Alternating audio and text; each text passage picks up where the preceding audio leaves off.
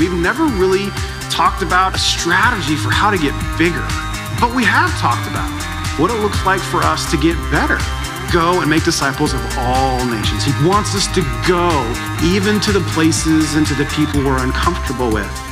We're never going to be content to simply fill seats and have services. It's always been about figuring out how to connect or reconnect people to God through Jesus in the power of the Holy Spirit.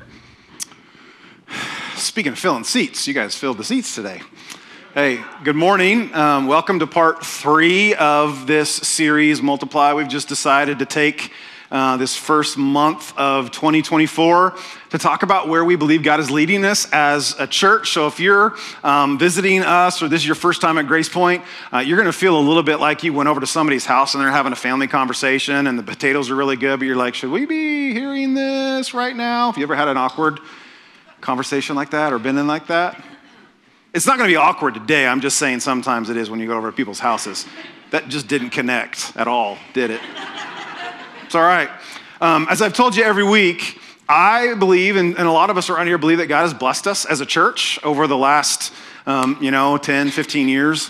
And the question isn't why. The question is what? What, do we, what does He intend for us to do with that blessing? And so we're, we're talking about what we believe um, we're supposed to do as a church with those blessings that God has put um, in our hands. I thought about it this week. It's, it's we want to multiply deep in our individual um, relationship with Jesus, and we want to multiply wide in our impact in our community and, and in our world. So this is this is for us as individuals, and it's for us as a church um, as well. And sometimes that can get a little confusing. Um, today, I'm going to talk mainly about what does it look like for us um, as individuals um, and apply it to us as a church as well. Um, but today, we're going to see Abraham um, as we've kind of been tracking along with his story in a couple situations where he has to choose what's most important. Like he has to set his priorities. And the, the dilemma that he faces is a dilemma that we face oftentimes. Like, um, I, I, don't know about you, but I usually know what to do when the choice is, be- is between something right and something wrong. I don't have a hard time making that choice. My dilemma, the tension I feel is when I'm given two good options. What, like, what am I supposed to do with that? I would almost rather have a good option and a bad option. But most of the time, in, in life, in marriage, in parenting, in finances, in our occupation, and our physical health. It's usually here's two good options, and, and you have to choose which one is the best of the two good options. That's the dilemma that Abraham faces today. And as we kind of track along with this story, we're going to see how he places his priorities. I was actually talking to somebody about this just this week. Like every single leadership book I've ever read, and probably everyone, everyone you've ever read starts out with establishing your priorities is step one to, to finding you know, success in, in life or, or job or relationships, whatever it is, when you're, when you're looking at a long list of good things, like knowing what needs to come first, um, knowing what has to, to be mission critical, like what are the things that are nice, but what are the things that are essential that's just as true when it comes to church. It's just as true when it comes to the kingdom of God as it is when it comes to our, our, our daily lives, the practical things that we find in our lives. So that's what we're going to look at today. What's, what's priority? What should be priority? What, what, what do we put as number one? Okay? So Genesis 13, if you got a Bible or a mobile device, that's where we're going to, we're going to be today. We kind of left off in Genesis 12 last week where Abraham and his family are down um, in Egypt because of a famine in the land. Um, this is a time where they learn to trust God in all kinds of different ways. Uh, today, we're going to find them heading back home um, in chapter 13. So we'll start chapter 13, starting in verse 1. It says this So Abram went up from Egypt to the Negev. Now, that's an area that would eventually become Israel. So again, they're going back to the north with his wife and everything he had. And Lot, who was Lot? His nephew, right? Lot's his nephew went with him. Abram had become very wealthy in livestock and in silver and gold. He went from place to place until he came to Bethel to the place between Bethel and Ai, where his tent had been earlier and where he had first built an altar. If you write in your Bible, take a pen, pencil, lipstick, prick your finger, use your own blood, whatever you got. Underline this next phrase. There, Abram called on the name of the Lord. Underline that phrase. We're going to come back to it later. Verse 5. Now, Lot, who was moving about with Abram, also had flocks and herds and tents. But the land could not support them while they stayed together, for their possessions were so great that they were not able to stay together. And quarreling arose between Abram's herders and Lot's. So Abram says, Let's not have any quarreling between you and me, or between your herders and mine, for we are close relatives. Is not the whole land before you? Let's part company. If you go to the left, I'll go to the right. If you go to the right, I'll go to the left. Now, we, you, you're reading your Bible, you know, and you start in Genesis 1 at the first of the year, and you get to this, we just kind of blaze through this. But what you need to know is what just happened what we just read is unheard of in ancient times. Okay? Uh, the original audience of, of this um, story would have expected one of two things to happen whenever they read this. Number one, they would have expected war to break out. They would have expected Abram to go to war against, yes, his nephew. And Abram um, was, was richer, Abram had more resources, he had more people, his clan was bigger. So, more than likely in that day and age, Abram would have completely wiped Lot and his clan off of the face of the earth. The second thing that they would have expected to hear was Abram telling Lot to beat it, go somewhere else. Because, again, Abram's big daddy, remember? And he's, he's uncle, Lot's nephew. Abram's older, Lot's younger. Abram has the promise from God.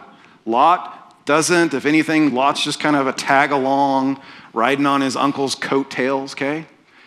But Abram doesn't do either of those things, right? Not only does he avoid conflict, he gives the lesser man the better choice, which, again, unheard of in this day and age. And, and, it's not that different today. How many of you, okay, show of hands, how many of you are younger siblings? Anybody? Okay. Most of you? Yeah. Okay. Everybody, go ahead, raise your hand again. Everybody look at everybody raising their hand just so they have a little bit of attention, okay? I'm a second born, I know what it's like, okay? But let me ask you this did your older siblings save the last brownie for you? No chance. They took the first piece of chicken and the last brownie, right? What do you mean, give you the better choice? You're the lesser person. You're second born in this family, right? It's not that different. But Abraham, he gives his nephew the first choice. Look what happens. Lot looked around and saw that the whole plain of the Jordan towards Zoar was well watered, like the garden of the Lord. Another key phrase you might want to underline.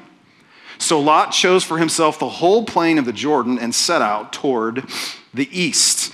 Abram lived in the land of Canaan, while Lot lived among the cities of the plain and pitched his tents near Sodom. You got to say that last phrase really carefully. Verse 14 After the two had separated, God said to Abraham, Look, Look around from where you are to the north and the south, to the east and the west. All the land that you see, I will give to you and your offspring forever.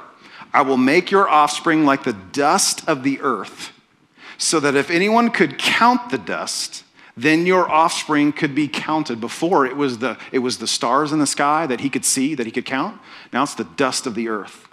Go, walk through the length and the breadth of the land, for I am giving it to you. Aren't you so glad there's no conflict over that anymore today?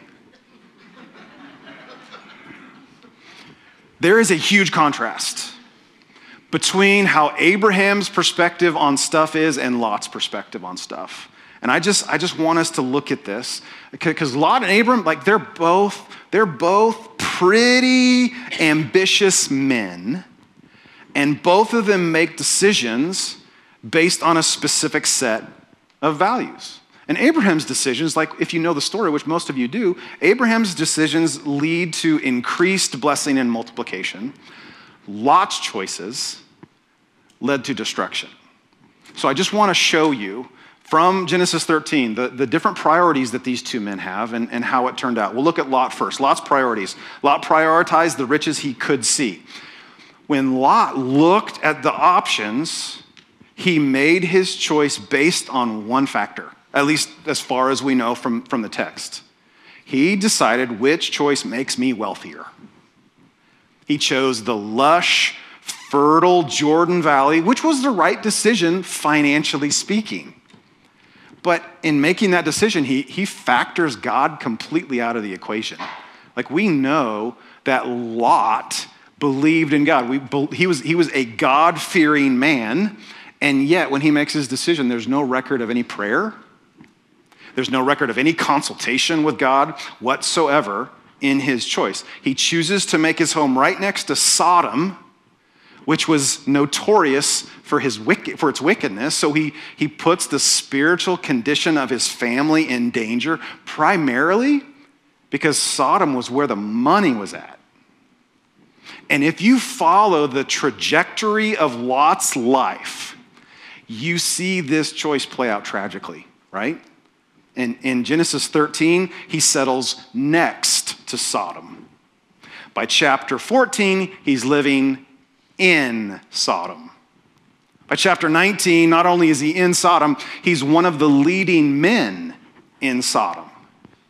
And eventually, again, you know the story, when God decides to destroy Sodom and Gomorrah, he rescues Lot and his family but his wife is so in love with the material prosperity and way of life in Sodom, she can't bear to leave it. And what does she do? She looks back, turns into a pillar of salt. Now, I want to be really careful here because I don't want you to hear what I'm not saying. I am not saying that God never calls us to live in places where there is sin. That would be impossible. I mainly say that for those of you who are tuning in from Florida right now, okay? But the point isn't. the point isn't that we're not supposed to live anywhere sinful. That's impossible. The point is, the problem was, Lot prioritized material blessing above God. Let me say it again. It's not that he chose to live where sin was. He chose to prioritize material things above God. And, and it's not that different today. It's just not. You've seen this.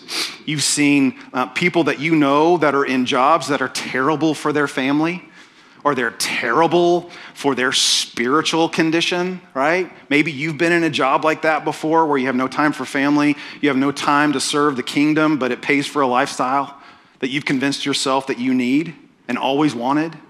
And so you stay. You stay in that job regardless of what it does to your family, regardless of what it does to your, to your spiritual life, to your, to your relationship with Jesus. You've, you've also seen this happen in families. You've seen families with kids that are so committed to dance or to soccer or to baseball or to basketball, whatever it is. And listen, I get it. I get it. All the opportunities available to kids today are so hard to say no to. And you feel as a parent, I don't want them to miss out. I get it. But can I just say this? Yes, I can because I have the microphone. Your kid is not going to go pro, but they're going to spend forever somewhere. Your kid might get a scholarship, but they definitely will spend forever in hell or heaven. So, so what good is it if our kids become leading men in, in Sodom, leading women in Sodom, but lose their soul. That is not a popular message. And you're not going to hear it anywhere else. But it's true. What kind of places are we putting our families in? If God is priority, if He's first, if we say He's the highest good, shouldn't He get the first place? Shouldn't he give the, the, the, weightiest, most important place in our lives, in our families, in our schedules, in our jobs, in everything? I think we should. I think he should. And Lot chooses to prioritize the riches he could see, not the kingdom of God. It did not turn out well for him. Number two, Lot prioritized self interest over generosity. He chose what was best for him, even though in this case he had to wrong his uncle to do it. He has to, he has to wrong the older family member. Abram should have been given the better choice, but, but Lot just couldn't see it for, for whatever reason, right? He's thinking about the prosperity of one person, about one family. In his choices, he was more about self interest than he was about generosity. So, by contrast, there's Lot's priorities. Let's look at Abram's. Abram's priority number one, Abraham prioritized the kingdom of God. His question was not, where's the best land? His question was, God, where do you want me to go? Where, where do you, what do you want me to do? That's why I pointed out verse 4, where he called on the name of the Lord. Like one of the, the first thing he does when he gets back into the land. The very first things he does, he goes to Bethel because he wants to hear from God. He wants to, he wants to make sure he's in tune. Um, in the very next chapter, Lot is captured by the kings of Sodom, and Abraham and his men are going to pull off a rescue operation worthy of the Navy SEALs. And he, he rescues his, his nephew, and in the process of that, he's rewarded with all these spoils, the spoils of war. And you would think, like, the natural reaction is look at all this cool stuff I won. Look at all, look, look what God did for us. The very next thing Abraham does, he tithes. He tithes 10% of the spoils of war to this mysterious man named Melchizedek. We find out that he was, he was a priest of God. So not only was, was, God, was God Abraham's first thought in making the decision where to live, God was the first thought in turning to say, Thank you for the blessing. That's that, that was his, his priority. He recognized the blessing, the prosperity that had come from God. So he should probably get the first of this. He should get the first portion of this. And you say, why in the world would he give it to this guy? Right? Throughout the Bible, whenever somebody gives to God, there's always an institution. There's always a somebody. There's always a something that God says this is my means for working on the earth. In Abraham's case, it was Melchizedek. A little bit later in the story, it's the, the, the temple or the priestly system. When you get to the New Testament, the primary hub in which God is active on the earth is the local church. And every single time somebody gives, they're not giving to that institution, they're giving through that institution. They're giving to the kingdom through the church the way that Abraham gave to the kingdom of God through Melchizedek. He prioritized God's kingdom over his own in both of those decisions. Number two, Abraham prioritized generosity over self interest, which is, it's just the opposite. It's just flipped from what Lot did. And when you think about it, Abraham actually put himself third. He put God first, he put Lot second, and he put himself third. And did you notice what happened when Abraham did that? Who took responsibility when Abraham put himself third for, response, for, for Abraham's provision? God did. God took responsibility because he prioritized God first, others second, me third. And God took responsibility for Abraham. Lot prioritized the riches he could see in his own self interest. Abraham prioritized the kingdom of God and, and a spirit of generosity. So here's my question for us, Grace Point. Which man better mirrors your approach to material things? Which man better uh, mirrors your approach to life? Are you more like Abraham or are you more like Lot? For most of us, we're probably somewhere in the middle, and some of us, it depends on the day right? Well, let me, let me give you a few diagnostic questions just to help us answer that. Number one, what's first in your decisions? What's first in your decisions? This is um, Jesus. Jesus' words in Matthew 6 33. After he goes through this long diatribe about worry, about things, about material stuff, he says, But seek first the kingdom of God and his righteousness, and then all these things will be added to you as well. Here's the question I get from people more often than not about that verse What are we talking about when you're saying all these other things? What do you mean, all these other things? Well, you have to look at the context of Matthew 6. And in Matthew 6, the context is all these things that you need to live food, clothing, shelter, all these other things. He doesn't say anything about a vacation home, right? He doesn't say about anything about a three car garage, and there's nothing wrong with having a three car garage or vacation home, okay? If you have one, come find me after service. We'll talk, okay? but listen, if, if, if you look at the context, it's about stuff that you need. So seek first the kingdom, and then God takes responsibility for everything else you need. Isn't that, is that comforting to anybody else? It provides so much security. What's first? What are we seeking first? Second diagnostic question Does God get the first and best of you. Again, Abraham gives God his first and best of everything as a way of saying it all comes from you anyway. So thank you. Thank you. Um, this is a little bit weird, but I've been captured this, this year by the story of Cain and Abel. Um, I've heard the story my entire life, and I'll admit it, like that is not one of the first places that preachers go to when they're talking about generosity. But it's just, it, there's, there's a part of it that's just captured my attention. Cain and Abel um, uh, are the sons of Adam and Eve. Um, Cain would eventually murder Abel.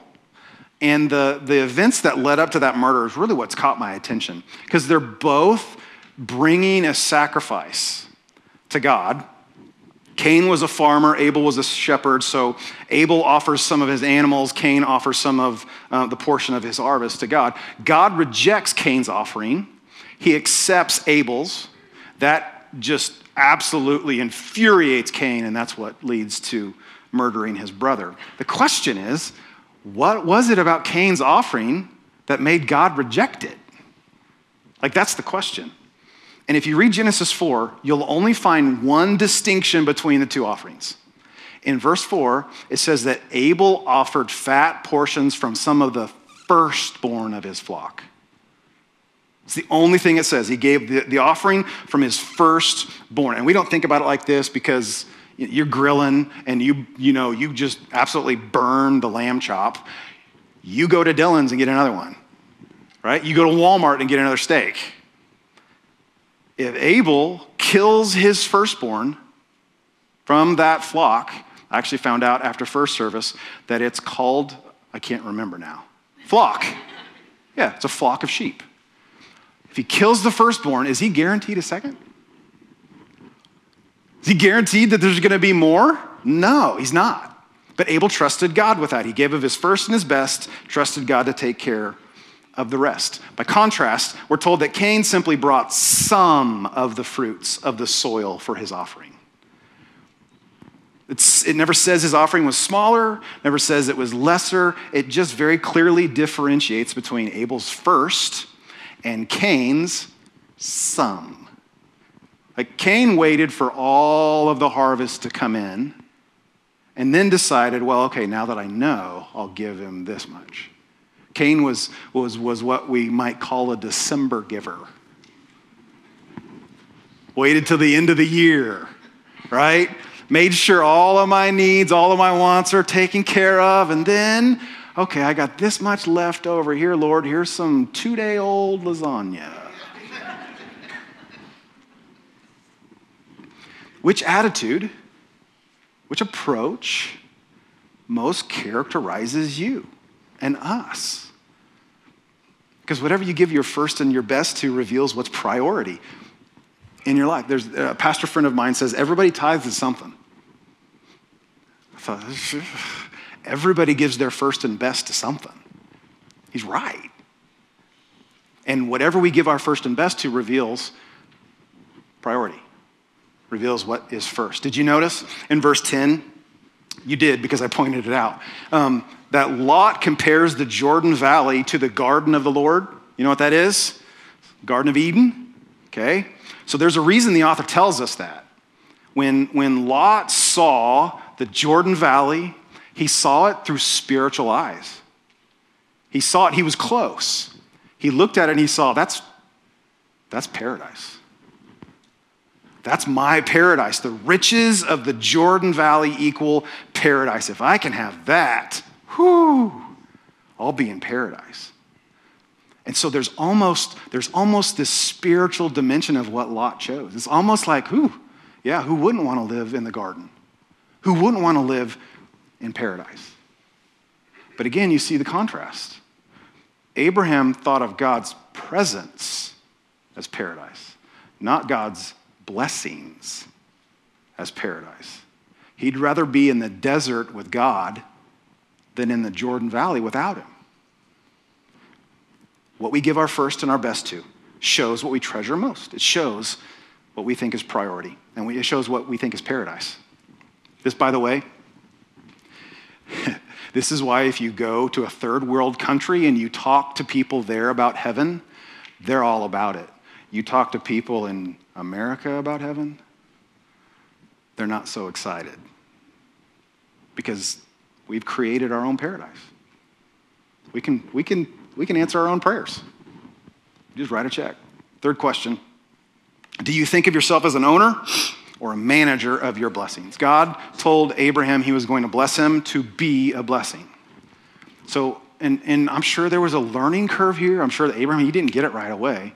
But eventually he started to get okay, everything that comes to me is supposed to be to bless others. Even when it came time to choose where he was going to live, he gave the first choice to Lot. And Lot is the opposite. He thought of himself first and most. His, his philosophy in life was get all you can, can all you get, and then sit on your can.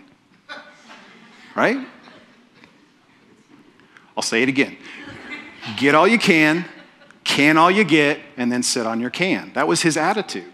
It's an attitude of a lot of people. Again, Lot Abraham, Lot Abraham, which, which, is, which bear mirrors my perspective. Another way to ask it is, is do, you view, do we view ourselves as a reservoir of blessing or a river of blessing? Does all of this stuff just come and filter in and stay, or am I supposed to give it? Am I supposed to continue to let it go? 2 Corinthians 9, we looked at it a couple weeks ago. 2 Corinthians 9:10, you will be enriched in every way. Paul says that. What a promise. You will be enriched in every way, but he doesn't stop there.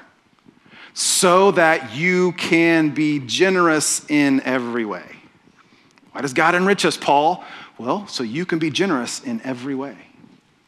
Think about it like this um, Imagine how angry you would be if you made several you know, large donations to your favorite nonprofit, and then you found out later on that 90% of what you were giving to that nonprofit ended up in the CEO's pockets, right? You would be outraged, and rightly so, because the money you gave was supposed to go to the people that they say they're going to help. So that man, that woman, was stealing what wasn't intended for them, right? We would all agree with that. According to 2 Corinthians 9, every single Jesus follower is their own nonprofit ministry. And God has made many donations to you for his mission. And if all we do is sit on it or use it to simply increase our standard of living, we are embezzling his money. Oh, that hurts me. It does. Because I don't have this right all the time. Like, like I don't know about you, but sometimes I'm just content, well, I gave my 10%, so I'm good, right? What about the other 90? Isn't that his too? Yes, it absolutely is. But God gives us, He blesses us so we can take care of our families and so we can have shelter and food and all of the things, right? But that other 90% is His too, not just the 10%. How, how does that work? I, I think we just need to wrestle with that. It's obvious God has blessed us. Why? It's obvious He's blessed us, but why? What does he intend for us to do? Well, all throughout Scripture, when God blesses somebody, he blesses them in order for them to be a blessing. And God has blessed us as a church so we can be a blessing to our community, to our world, to the people that we're connected to. And, and a Lot style, self centered attitude says all of our resources, all the people, all the talent, all the money, it's for us. It's so we can have as comfortable as a church as possible. It's asking, what do we want? As opposed to asking, what can we do with this to bless other people? And, and what people a lot smarter than me, a lot smarter than most of us have figured out. You actually heard Pastor Mark say this just a couple weeks ago. Brand new churches are three times more effective at reaching the lost than existing churches. And there's lots of reasons why, and we could get into that. I'm not going to right here. But all I'd ask is this if there was an investment option that came across your desk that was three times as more effective than any other investment option, wouldn't you invest in that? You'd be dumb not to. So this is one of the reasons we want to do it as a church. And, and, and the, point, the point at the end of this story is not that, that God's blessings are guaranteed, and if you give him a dollar, he'll give you 10. No, it is. If that was true, we wouldn't take an offering every Sunday. We would give an offering every Sunday. Okay? The point is, God multiplies Abraham's blessing well after he was dead and gone. He's still multiplying Abraham's impact today because Abraham understood how kingdom economics work. They work upside down.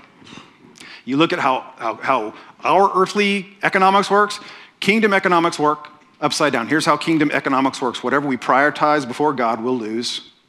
But whatever we give God the best and first of, He multiplies for eternal significance. Whatever we prioritize before God, we'll lose. Lot prioritized riches before God and lost it all. Abraham gave God his first and best, and God multiplied it, and it's still blessing the world today. That blows my mind. And Abraham's blessing, the promise that God made Abraham will bless the church forever. Whew, it's a good investment. And my primary prayer, like this is this is Pastor Tim, okay?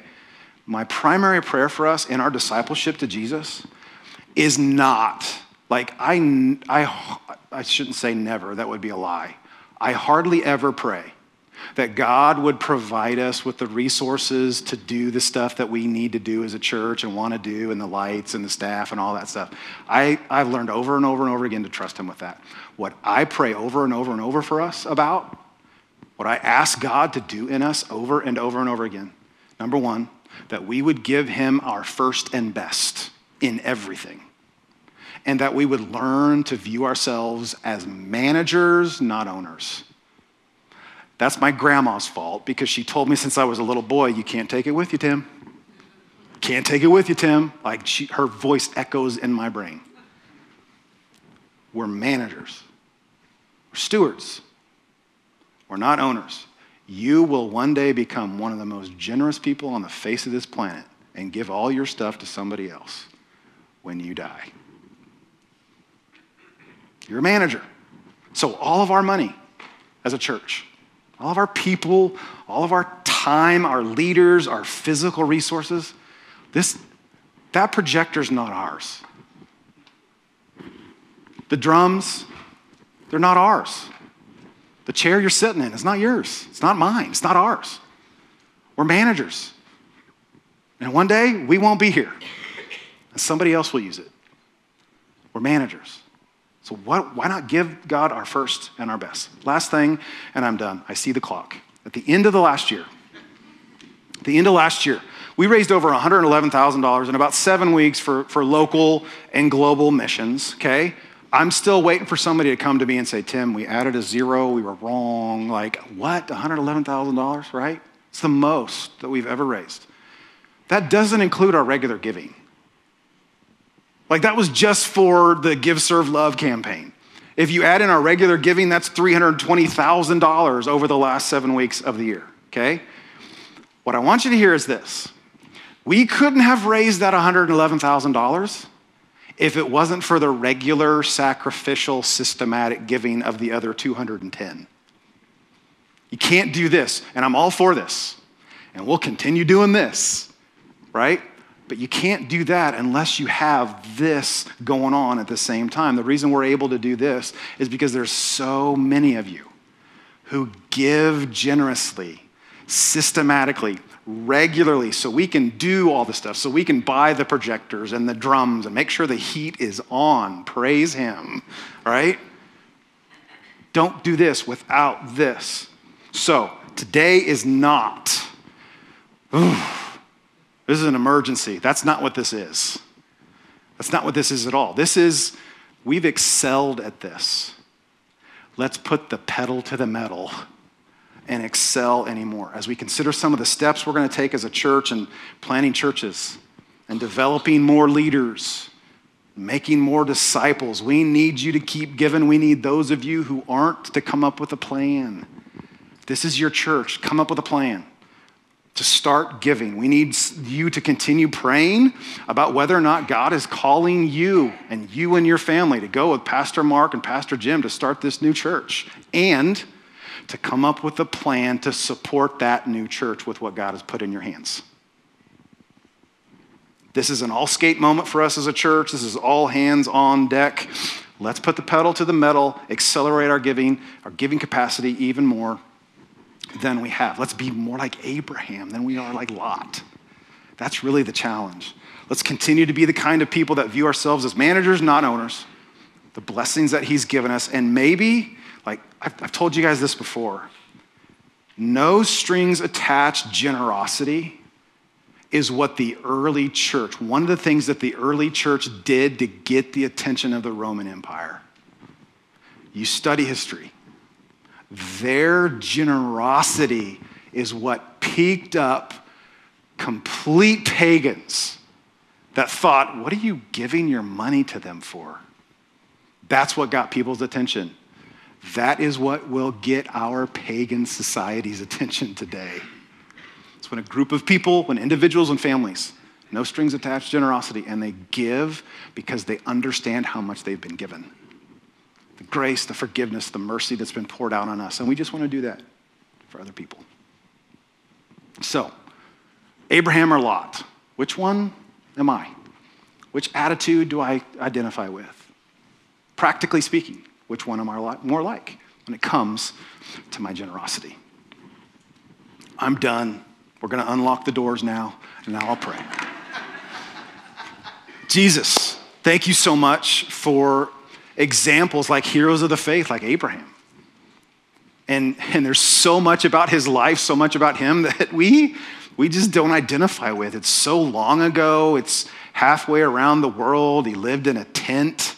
Uh, it's just, it's so different, and yet there's so many similarities. There's so many things that we can learn from his journey. Father, there's, there's um, there's convincing and then there's conviction. There's um, encouragement and there's affirmation.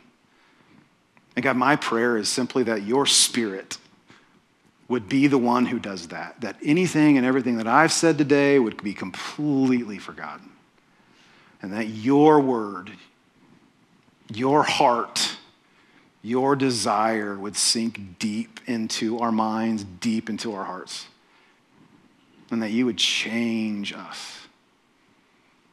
God, would you help us to be the kind of people, help us to be the kind of church that's just an example of just radical generosity, whatever that looks like. Would you do only what you can do? Would you continue to do what you've done in this place? And make us the kind of generous people that just mirrors our generous God. We love you. We praise you. I ask it all in Jesus' name. Amen. Yeah. Have a wonderful week. You're dismissed.